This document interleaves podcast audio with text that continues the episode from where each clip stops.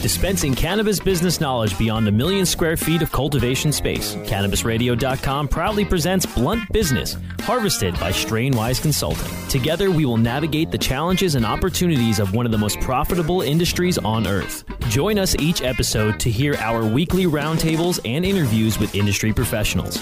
Now, let's delve into some blunt business with your host, Welcome back to another edition of Blunt Business presented by the United States Cannabis Conference and Expo. You can find out more information at usccexpo.com. Thanks again for joining us all. We do appreciate it. This week, we're going to look inside a newly published report titled The Ultimate Guide to Marijuana Use and Insurance for 2019. All things insurance. We're going to talk to, believe it or not, a professor of journalism at New Jersey based Rowan University, which is just outside of Philadelphia. He's an analyst uh, and a writer with insurancequotes.com and thought it was a really interesting report he gave to us. And his name is Nick DiUlio, professor. Thanks for joining us here on Blunt Business. Absolutely. It's my pleasure. Wonderful. Let's get right into it. Now, as we know, swift moving legalization has resulted in a myriad of state laws that conflict with the federal government's official position on the production, possession, and consumption of cannabis. And what's more important is that the particulars of individual state laws are anything but uniform, and what's considered illegal in one state may be unlawful in another. And even if they both allow for some degree of marijuana possession or consumption, as a result, the insurance implications are as varied as they are complicated. Talk to me about some of those implications. Expand those, those on those for us.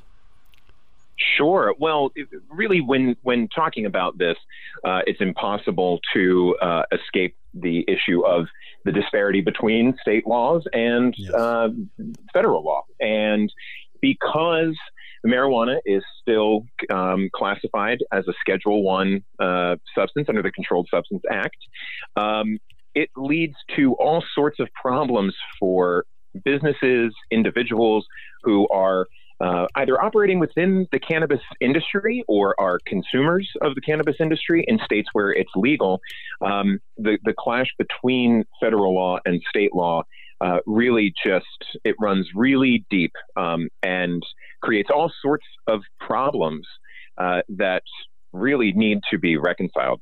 Frankly, um, when that may happen is still anyone's guess. Um, but yeah, and we, and we, can get into some of the specifics because it really it varies depending on what you're talking about. You know, whether it's homeowners insurance or um, you know uh, liability insurance for businesses. Uh, you know, there, there's uh, just really myriad uh, problems that arise from the um, the disparity between state and, and federal law. And imagine just in the area that you're in. I mean, aside for Massachusetts or New Hampshire or Maine that have full legalization in the Northeast. You still have a lot of states that are in the middle, especially around your area, just around tri state New York, New Jersey, Pennsylvania, Connecticut, and others. Uh, it's really, it can get very confusing up there. Now, the insurance industry has run into an interesting area. Like you said, uh, marijuana is legal in some states, but it's also not legal according to federal law. So that's a real insurance quandary. And now, Brenda Wells, so I'm going to quote here from Director of the Risk Management and Insurance Program at East Carolina University in Greenville, North Carolina. Now, do they cover it? Do they not cover it? And if they do cover it, how is it valued? And those are some of the questions that she mentioned that they're wrestling with at this stage, and it can get totally confusing. Briefly talk to me about the policies we're talking about for cannabis users and cannabis owners in this report. Sure. Yeah. So, uh, and more specifically, are we talking about um, what what are the areas for, in a policy that you have to create for them? It's just like I said. Uh, what are I mean? If, what's the workaround that you have to do to build a policy out that will give some kind of proper coverage to anybody that's uh, you know, probably needing a medical mm-hmm. insurance policy to be a, a, cannabis user or a cannabis owner that needs insurance uh, for their business. Right. So there, there's no there's really no universal yeah. answer to that question, which you're going to hear me probably say many times over right. the course of this interview. Um, and that there, because there's there's gray areas and and it varies from state to state and from insurer to insurer. So uh, let's take let's we'll table medical insurance or health insurance for a second because that's a whole different ball of wax. Sure. When it comes to say um, homeowners insurance. So you live in a state where it is legal to um, you know to to possess, uh, potentially even grow a little bit of your own uh, cannabis, and you have a homeowners policy. And let's say something happens to, um, you know, the, the cannabis that you, you have stolen or lost in a fire um, or any other type of, um, uh, you know, peril or loss. mm-hmm.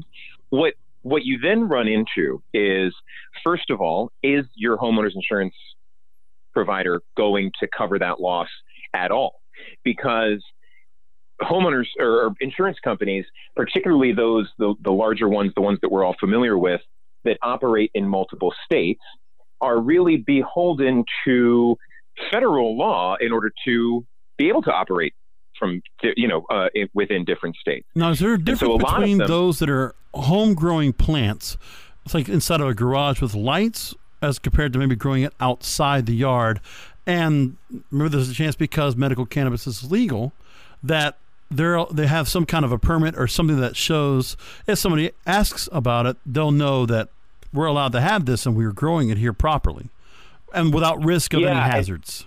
Yeah, and that's that gets to sort of the whenever people ask me about this topic, I, the, one of the first things I say is if you live in a state where it is legal to possess and or grow marijuana, you need to be transparent with your your homeowner's insurance company right off the bat and right. say, here's the deal, right? Um, I'm growing it in a garden in my backyard, or I'm growing it inside, you know, in a uh, in an in, yeah. interior type, yeah, such set setup.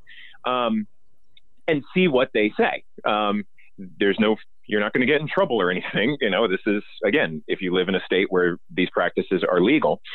And what you need to find out is very specifically, um, will you cover a loss? Do you have particular parameters for how you'll value um, this, you know, actually value the cannabis that I have? Are there certain restrictions you have on what is and isn't permissible? Like they might say, you know, certain types of wattage for indoor grow operations might be a fire hazard and they might have some, you know, qualms about that. Bottom line, you you have to be transparent. And they might say, no, we wouldn't cover that. We wouldn't cover any of it in a loss. That, that's just because it's illegal federally. We're not going to cover it. In which case, you then start calling around and you talk to other insurance providers and tell them the same thing until you land on one that can at least give you some sense that they will cover it in some sense of how they'll cover it and how they'll value it. Because that does the value question gets back to the quote from the uh, professor that you quoted from from my piece, where right. there's still no standard for how cannabis is valued uh, in any flat objective.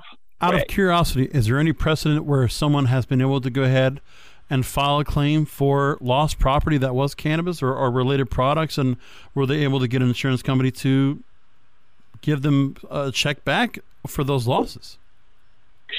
It's really interesting. So I, I detail um, probably the most uh, the most infamous case at this point um, that has driven precedent um, uh, occurred in, in 2012. Um, there was a, a homeowner, a, a, woman in Hawaii named Barbara Tracy, and under Hawaii law, she was allowed to grow and possess marijuana for her own medical use.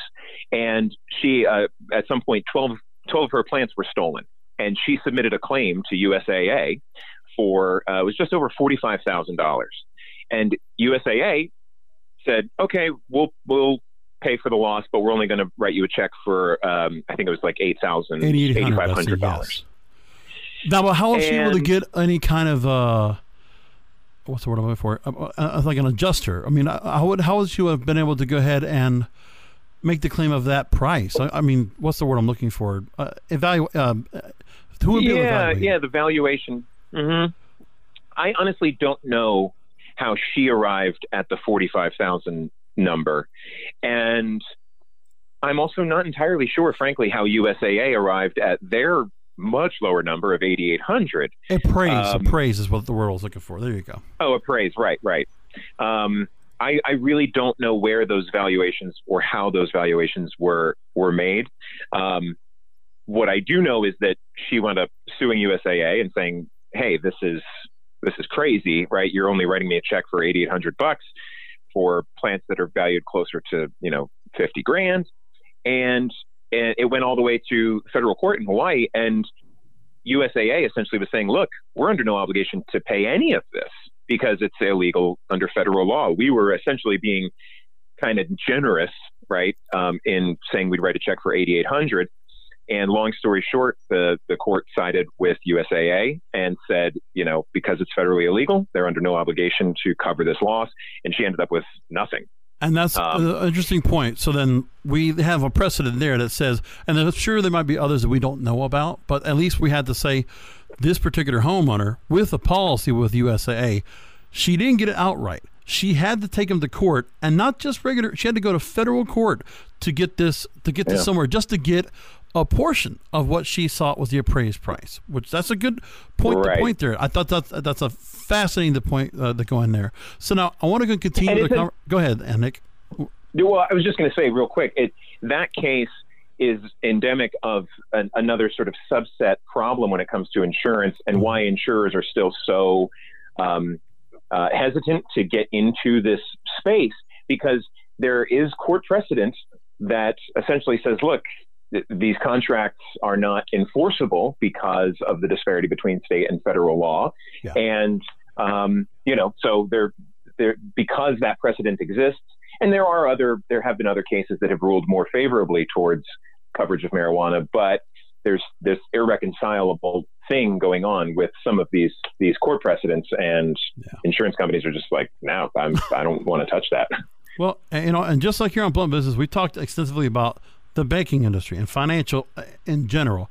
But we have not had a chance yeah. to talk much about insurance. I'm really glad you've come on. Uh, I'm here with Nick DiUlio, again, professor of journalism at Rowan University in New Jersey, analyst for insurancequotes.com. I'm going to continue our discussion here on the report that is called The Ultimate Guide to Marijuana Use and Insurance for 2019. And you can find it on their website at insurancequotes.com. So we'll be back more with Nick in just a moment. But first, before we go to take a break, the 2019 United States Cannabis Conference and Expo. I'm already ready to go. I hope you are too. August 3rd and 4th in Miami, Florida. Learn more at usccexpo.com. Doctors, the day before, Friday, August 2nd, we will have our physician training and certification program where doctors can take the exam to be a certified medical marijuana physician. Patients, you'll get to see a medical doctor for evaluation so you can quickly and easily get your medical marijuana card. Also, on August 2nd, we'll offer the latest trends and techniques in digital marketing, and get training on SEO from the man that coined the term search engine optimization, Bruce Clay. Education, speed networking, powerful keynotes, and a very interactive exhibit space await you at the 2019 United States Cannabis Conference and Expo, August 3rd and 4th in Miami, Florida. Log on to usccexpo.com and you secure your tickets today. Back with more with Nick DiUlio after this rolling into some sponsors, but we'll be right back with more Blunt Business. The National Cannabis Industry Association's sixth annual Cannabis Business Summit and Expo returns to San Jose, California's McEnery Convention Center July 22nd through the 24th. Register today at CannabisBusinessSummit.com and take part in the most influential, award winning cannabis conference and trade show, hosted by the cannabis industry's only national trade association. NCIA's Cannabis Business Summit and Expo offers attendees three days of engagement and interactive programs. Arrive early so you can participate in our pre conference workshops and off site tours. Join hundreds upon hundreds of exhibitors and thousands upon thousands of attendees at NCIA's 6th Annual Cannabis Business Summit and Expo, July 22nd to the 24th in San Jose, California. Register today at CannabisBusinessSummit.com. That's CannabisBusinessSummit.com now available for pre-order through crowdfunding for just $14 plus $10 shipping. Pouches, premium mixing and rolling pouches allow you to carry and prepare your herbs for consumption with discretion and ease. These stylish pouches are handcrafted using strong zips, long wearing buffalo leather outside, and smooth sheepskin inside. A portion of proceeds go to fund vital medical research into cannabis for ADHD. See a demo and get yours now on Indiegogo or pouchz.com. That's P O U C H Z dot com. Hey, take a look at this. They're selling smart pots. They have pot that can make you smart? Where is it? Not that kind of pot. Smart Pots are the best aeration container to grow your plants. Check this out. This is the original fabric container for faster producing, healthier plants. They're made with a superior fabric that delivers high yields. Plus, Smart Pots are reusable and sustainable, so you can use them over and over again, no matter if you use them indoor or outdoor. That's very smart, but how good are they for the environment? Smart Pots are BPA free and lead free, so you'll always be able to ensure a pure, clean grow, and they're 100% made in the U.S. Over 28 million Smart Pots have already been sold, so it seems like a smart investment. Look for Smart Pots in close to 2,000 garden centers throughout North America and ask for the original fabric container. Find a store near you or order yours online at smartpots.com. I hope you didn't forget about us because we're back with Blunt Business on CannabisRadio.com. Welcome back to Blunt Business here on CannabisRadio.com. Back here with Nick DiUlio, who published a report for InsuranceQuotes.com titled The Ultimate Guide to Marijuana Use and Insurance for 2019. We're going to bring up another quote from Brenda Wells, Director of the Risk Management and Insurance Program at East Carolina University. Quote, marijuana presents a very unique risk from an insurance standpoint. Not only do you have increased risk for things like fire and theft, but you also have this pervasive anxiety about covering losses for a federally banned substance. A lot of companies are reluctant to even talk about it in general, the industry hasn't been handling this very well. But they need to figure out if they're going to cover this, and if they are, they need to be prepared to pay claims like they would for anything else. So we talked about, we already know that one case we talked about before the break, they had to go to court and not even regular court, go to federal court to get this resolved with their with their insurance company, their policyholder. What's the chances of getting covered and the price point policyholders could expect to fork out at this point. What are you hearing from the insurance companies about, you know, handling what Brenda's talking about? Yeah, yeah, as she said in that quote, they're they're really hesitant to even talk about it all that much. Most of the people that I've spoken to who are in the insurance industry are ones who are starting to branch out um, into trying to write policies for uh, for the cannabis industry and for folks who, again, consumers um, who are a part of it. Uh, right now, you know, you you'll get uh, you'll get some statements from from large insurers, um, usually saying either we're most of them will say we're just not going to cover it at this time. Um, there was, I believe, it was the I'm look checking out here uh, on my piece. Um, yeah, some large some large insurers, uh, nationwide, for instance, uh, Hartford Financial, um, have said straight up explicitly that they're steering clear of providing insurance. Uh, Hartford released a statement in 2018 um, saying that uh, we do not underwrite any business that sells, grows, transports, or distributes marijuana or products derived from marijuana cannabinoids, um, and that they don't really see that changing anytime soon. Uh, that's kind of the, the general company line at this point, uh, because, like I said, they're they're just so hesitant to enter uh, a space that remains a bit of a, a wild west uh, in terms of econo- economic, economics and policy. Also, just going into another story that I saw here from the Cannabis Industry Journal that just uh, was published a, a few weeks back, and they mentioned the fact about general and product liability. Uh, cannabis related businesses need the same general liability coverage as other businesses to protect their premises and, prop- and operations from lawsuits, cannabis owners. However, standard uh-huh. general liability policies, excluding Schedule 1 substances from coverage, were not created with cannabis businesses in mind. It is still difficult for these businesses to obtain adequate general liability as a result of the legal uncertainty. I mean, is there anything where I know that the federal government is trying to do things in the banking area with the Safe Banking Act to kind of open the doors, the Secure Enforcement uh, Banking Act, which would protect right. financial institutions from liability? Same thing trying to do with insurance companies. Has there been any word that where the government might intervene and at least try to open the doors for this as well? Or at least you would think agriculture type insurance would come in here and be a little more amenable to offering policies to owners, correct? Yeah, yeah. It, that makes me think of two things. One, on the agricultural front, the passage of the Farm Bill, um, that which which really opened the doors to legitimate legal um, uh, hemp um, as as a as a valuable you know agricultural product in the, in the United States. That did a lot for hemp specifically. Um, and so hemp owners are no longer they can they can actually get the kind of liability coverage now because of that act because that, they, hemp has been taken off the controlled substances. Have you at least seen that where if there are those that are eh, say so if some are you know harvesting or growing hemp they can get covered more than they can for cannabis or is there Correct. some kind of a yeah.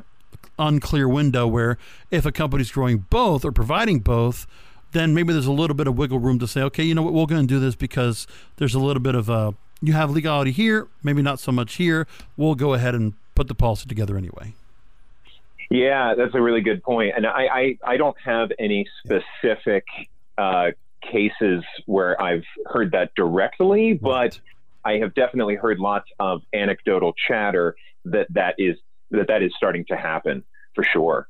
Um, but in terms of, I'm trying to remember the first part of your question before. Um, oh, making know, the point about. In ter- uh, oh, oh, really? It was just a matter of um, where, where I mentioned um, the legal uncertainty. If the federal government has intervened, offering something oh, right, like the Safe right. Banking Act to help the insurers clarify things. Yeah, um, they really the Safe Banking Act is the only substantial attempt at this point to try and um, calm the waters of the insurance quandary that we're talking about yes. right now. There's there's no there's no equivalent legislation uh, of the Safe Banking Act addressing insurance uh, and the insurance industry specifically. But within the Safe Banking Act, it also it, it lists provisions to protect uh, ancillary businesses associated with the cannabis industry, which would include insurance companies. So one of the reasons why the Safe Banking Act is actually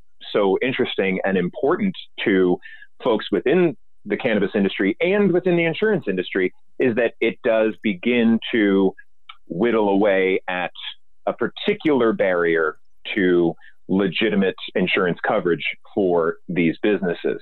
It's definitely not the greatest cure in the world, uh, and uh, there's lots of folks who argue it doesn't do enough. But right now, it's the most overt attempt on the part of the federal government to try and clear some of this up. Now, I want to continue on with cannabis since we're kind of in that area now. And cannabis, back to your report, quote, cannabis related businesses mm-hmm. or CRBs face many risks and obstacles. Some of the biggest risks involve theft, general liability, product liability. Now, the National Insurance uh, of Insurance Commissioners wrote this in an official statement from late 2018 addressing the industry's shortcomings. Quote, Companies functioning within state legality may severe, face severe banking restrictions due to federal regulations.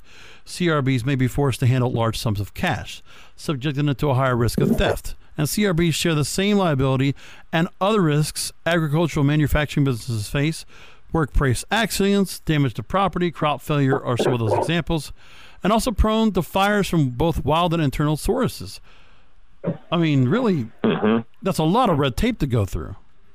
Yeah, yeah, and when you, you know, when you read that, you you can start to see why, again, um, sort of holistically, yeah. why it's an industry that insurers are so hesitant to get into. They insurance is it's a numbers game, right? It is, and it's something that um, it's an industry that relies on um, data and claims data from the past and valuation data, so that that these companies know, okay, what is our what what's the risk, and you know how much, um, you know, how do we sustain ourselves financially within the context of that risk? And right now, the risks alone forget for a second the disparity between state and federal law. The, the risks associated with this industry, um, which include risks that you would associate with any other agricultural product, as you stated from that, that quote, but yeah. then have this other added risk of, you know, it's such a heavy cash based business and there's theft and security issues. Um, it, it's, it is not something that an industry that is notoriously cautious um, meaning the insurance industry. It's that that's not the type of landscape that that just says, "Hey, come on in, the water's fine." Uh, it it it feels it, to them it looks like this is a really, really tumultuous space to try to get into. And yet, ironically, it's also a space where there is untapped, there's so much untapped money. There's so much money to be made by insuring Absolutely. the cannabis industry. So, you know, Well, right just- now it seems like the risk outweighs the reward. Oh, Nick, I'll tell you, if I had, say, like uh, several thousand insurance uh, policy companies that were coming into a cannabis conference, say like four or 5,000, and we went to the liabilities and just said, well, here's all the liabilities you might have to deal with if you want to put a policy together. How about product liability? You might have to deal with areas like edibles, vaporizers, uh, pesticides, mold, fungus. Issues like misrepresentation, label claims, breach of warranty, deceptive practices, failure to warn. If you're uh, product defect results. I mean, I could just imagine. Yeah. Even issues now, I'm even reading about where there's regulation for all the products. Okay, for instance, uh, the Bureau of Cannabis Control in California, they have a track and trace system that has implications for product liability, and that's recording inventory and movement of cannabis-related products. But even then, the the liability impact lies in its capacity to determine responsibility along the supply chain. So I mean, it's not even the even the, the local government regulation can even cover and take care of and make the insurance policyholders or pol- policymakers feel comfortable to get into the business. This is crazy. Right. Yep. Yep. No, you're you're absolutely right. You know, it is the- the only way that these that that that laundry list of, of issues that you just sort of ran through. Yeah. The only way that that the insurance industry is going to be able to start reconciling that is to start doing business, and it's going to require certainly over the next few years, it's going to require uh, some very uh, enterprising companies to say, okay, we're going to help start paving the way and figuring out what do all of these different liabilities and risks actually look like um, in the long term. Because right now there's also so there's like there's virtually no data for insurance companies to go off of. If you wanted to start an, an auto insurance company, um, right, you would have you have decades of data at your disposal to start figuring out, you know, what are what are the various risks and and how does that play into our business model? And you would just be you'd be awash with data. You'd have more data than you'd know what to do with.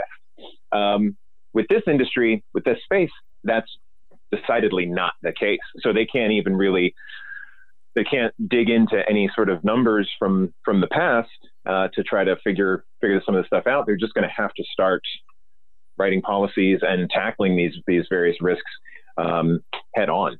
Well, now these companies or these business owners and these and just personal people that are holding uh, that are using cannabis or growing or, or consuming, they might not be able to get full coverage. Okay, not for any time soon, but limited liability. Right. You would think they would have that so that you know cannabis business owners would have terms and pricing they can work with that they can get, and they can get a policy to at least cover some of their losses if something happens, God forbid. Mm-hmm. Right, right. Yeah, it's um, there are boutique um, insurers, uh, the smaller sort of um, local insurance companies or subsidiaries that are starting to try and fill the uh, trying to fill the gap here that we're talking about. Um, but they're still that's they're they're few and far between, and, and the policies are um, the policies that they're offering are rather expensive, um, cost prohibitive to a lot of you know cannabis entrepreneurs, and so a lot of a lot of folks in this space are either going without insurance entirely or just being underinsured uh, and just saying, look, this is part of part of the risk that we're taking, which to me sounds like an absolute nightmare. Oh, but Well, let's go ahead and move on. know. I, I want to get into one more thing before we go to break. Let's move on to life insurance. Now, life insurance providers have had to grapple with cannabis, its impact on the application and underwriting process. Now, according to insurance specialist Michael Quinn, life insurance providers are wrestling with whether or not cannabis carries the same health risks as smoking cigarettes. Quinn says, quote, Regular smokers are charged tobacco rates, which are often four times higher than those for non-tobacco users. But some insurers are treated are deciding to treat marijuana differently. What are you learning and hearing about this from the providers in terms of there are less health risks when you are consuming cannabis, not just because of the uh, the quality that's being done, but it's because it's a, an organically grown plant. Mm-hmm. right, it's yet again, like I said, you're going to hear me say this a lot. Right. there there's really no single answer to this some some um, some life insurance policies uh, from certain companies will say, um, okay, if you uh, if you smoke marijuana um, no more than three times a week, you are still in the preferred side of, of the plan. Um, any more than that, and we put you in sort of the high risk, you know, cigarette smoker category. I'm speaking very broadly here, but sure. Um, other companies will say uh, you can't smoke marijuana more than once a month. Some will say if you uh, smoke any amount of marijuana, we're putting you in this high risk pool. Um, it really just goes all over the place from insurer to insurer, which really gets back to another problem with its federal classification. Because it, of its federal classification, there is such uh, there has been um, such an unfortunate dearth of scientific research and medical research that should have been taking place over the last several decades, but hasn't been able to take place given the um, the classification of, of marijuana. And so we we're still um, we still don't have nearly as much empirical data about the the myriad health impacts, positive and potentially negative, of marijuana consumption. Um, there's just this huge gray area, and so life insurers are just kind of choosing these arbitrary guidelines that um, really aren't rooted in, to, to, my mind, solid empirical uh, data. Like, why does smoking marijuana three times a week um, be any less averse to your health than four times or five times a week? It's it all feels very arbitrary at this point. I totally agree. And the thing is, too, is that we see in the mainstream media, which again, I could thump uh, every day, every day and there all the time about all the stories that are coming out. Uh, not that long ago, Newsweek put out a story talking about uh, driving on cannabis and how too many drivers test positive for THC. But then the whole thing is okay.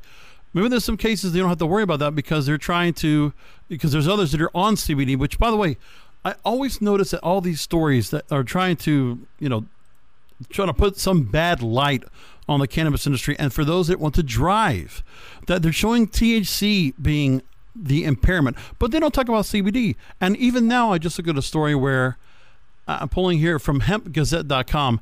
They did a story, they did a study about uh, researchers finding that, uh, and this is a research on, uh, it was a recent published study on the effects of THC and CBD equivalent cannabis on st- simulated driving and cognitive performance done by the researchers for the Lambert Institute for Cannab- Cannabinoid Therapeutics at University of Sydney. So they show research was both THC dominant and THC CBD equivalent types increased lane weaving during a car following task, but had little effect on other driving performance measures. And one of the things they did was this did not involve CBD only cannabis.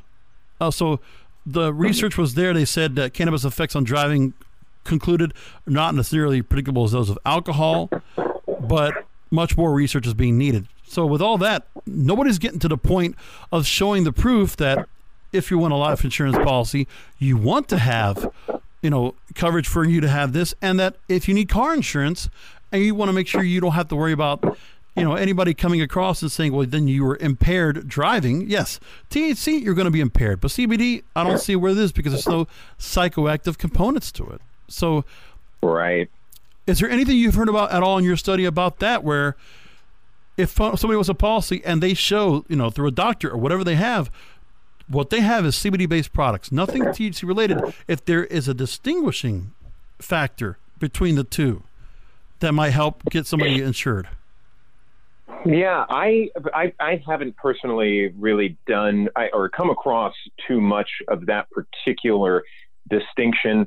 I think it, it's going to be something that we're going to be hearing more about yeah. in the, uh, over the next year or so because because CBD really kind of burst onto the scene. I know it's been around for for a while. Yes. I, am saying anecdotally, um, only in the last you know I don't know few months to a year.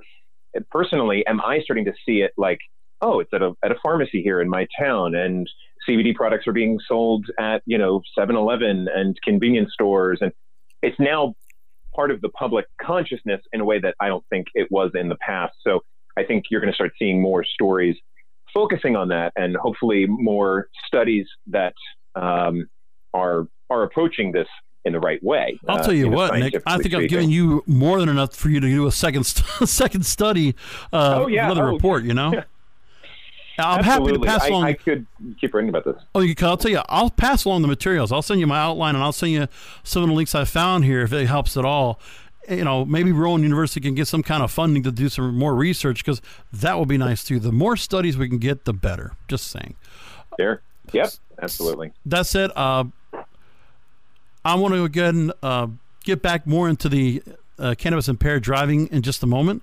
So let's talk about that on the other side of the break. Again, I'm here with Nick DiUlio, a professor of journalism at Rowan University in New Jersey, and analyst for InsuranceQuotes.com. More after this. Rolling into some sponsors, but we'll be right back with more Blunt Business. Cannabis industry professionals want to gain some new leads? Make genuine business connections and get premier brand exposure? This is your opportunity. NCIA's new industry socials are coming soon to Portland, Maine, New Jersey, Pittsburgh, Baltimore, and Miami. Sponsorship opportunities available. Register today. Hey, take a look at this. They're selling smart pots. They have pot that can make you smart? Where is it? Not that kind of pot. Smart pots are the best aeration container to grow your plants. Check this out. This is the original fabric container for faster producing, healthier plants. They're made with a superior fabric that delivers high yields. Plus, smart pots are reusable and sustainable, so you can use them over and over again, no matter if you use them indoor or outdoor. That's very smart, but how good are they for the environment? Smart pots are BPA free and lead free, so you'll always be able to ensure a pure, clean grow, and they're 100% made in the U.S. Over 28 million smart pots have already been sold, so it seems like a smart investment. Look for smart pots in close to 2,000 garden centers throughout North America and ask for the original fabric container. Find a store near you or order yours online at smartpots.com. educate, empower, and engage in the evolution of the cannabis industry. Join thousands of industry professionals on August 3rd and 4th in Miami, Florida for the return of the U.S. Cannabis Conference and Expo inside the Hyatt Regency in downtown Miami. Register before May 1st for an early bird discount of 50% off now at usccexpo.com. That's usccexpo.com. Join us for the 2019 U.S. Cannabis Conference and Expo August 3rd and 4th in Miami. Register now at usccexpo.com expo.com. I hope you didn't forget about us because we're back with Blunt Business on CannabisRadio.com. And we're back with Nick DiUlio with final questions here on Blunt Business. So we talked about just before the break incidents involving so-called drug driving. So a study that's being done by a national agency is the Insurance Institute for Highway Safety and the Highway Loss Data Institute. They said that motor vehicle crashes are up 6% in four states that have legalized recreational cannabis. That's Colorado, Nevada, Oregon, and Washington, compared with four neighboring states where the drug is restricted or illegal. So the cops, you know, law enforcement, uh, government, again, control substance, da da da. Even if it is, you know, been legalized and you know shown for medicinal use, again, there's the issue of the truth of cannabis and impairment behind the wheel, and I mean, again, do these reports? Same thing goes, wouldn't it be? I mean, I don't know if these reports contribute to the fact of which ones are CBD related or which ones are THC related. There is a there's a difference, right? Sure, absolutely. I don't, and I don't know. I don't know how or to what extent they are making that distinct that distinction. I, I'm really not sure. I'm wondering if it's just a matter of they just don't want to get to the point of that and learn the truth, or it's just a matter of that nobody's bringing this point across to any of these studies because I'm imagining the insurers they want to learn more information because, like you said earlier, there's money in this. They want to get yeah. that money from these cannabis business owners. There's lots of it to come in, and if they can, yeah. they would take it. But I don't think they. In some cases, I know you know to get policies out there and to keep afloat, you need to try to get as many policies out there as you can. So the sooner the red tape is taken off of cannabis, the better, and, and, and better for all. But I mean, is there anything you've yeah. read about in terms of what they've tried to do to get studies done, or has anybody within the insurance companies tried to conduct any studies to at least put a claim out that favors them? I've I've not encountered any insurance companies that are leading the charge on that. Um, and I'm not really sure why. Uh, if it could be a financial thing, you know, that the that the money and resources it would take to conduct um, a study of that nature would be prohibitive to them at this point.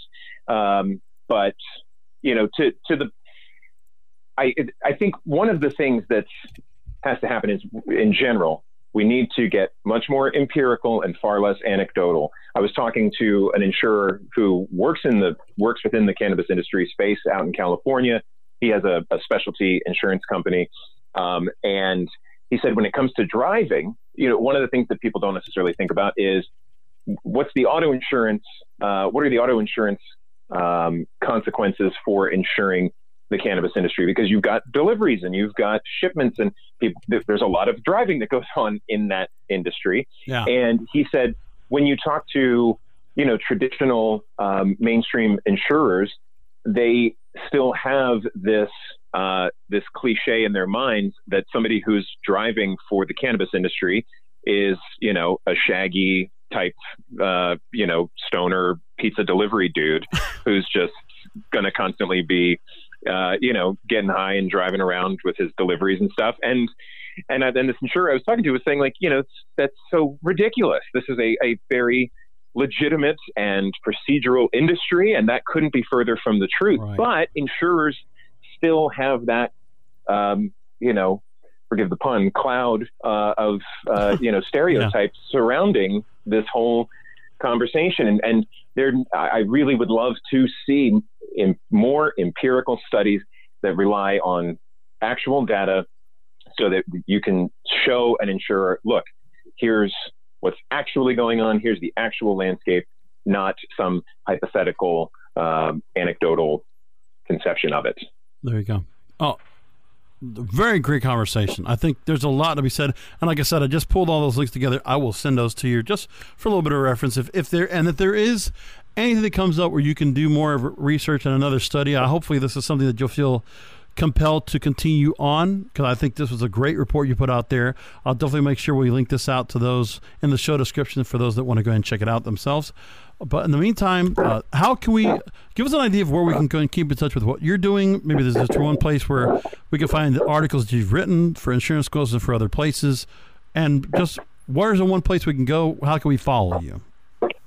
Sure. I would say that the two best ways uh, on Twitter, I'm Nick DiUlio at Nick DiUlio, N I C K D I U L I O. And then you can also find me uh, on my uh, professional website, uh, nickdiulio.com. Excellent. Uh, Nick, I really appreciate you making time for us. This was a fantastic conversation. Again, I just don't read enough about insurance when it comes to related uh, for cannabis uh, owners and, and for cannabis users. This was uh, this is a conversation we have to have more conversation about.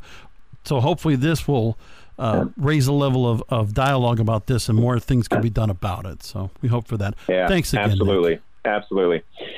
Great. Well, thank you so much for having me on. This was a great, great conversation hey, for sure. My pleasure. Thank you again. Now, again, folks, uh, the Blunt Business is presented by the United States Cannabis Conference and Expo. Again, it's in uh, August 3rd and 4th in Miami, Florida. Please make sure to go and join us. You, we still have room for those of you that want to go and speak, sponsor, or exhibit. Never too late. Go ahead and reach out to us now. USCCExpo.com. Again, USCCExpo.com to learn more. With that said, thanks for joining us here on Blunt Business. You can download past episodes by going to cannabisradio.com, subscribe to the show. Make sure to put a big five stars here for us on Apple Podcasts and review us as well, as well as Google Podcasts, Stitcher, Spotify, and iHeartRadio. Thank you for listening.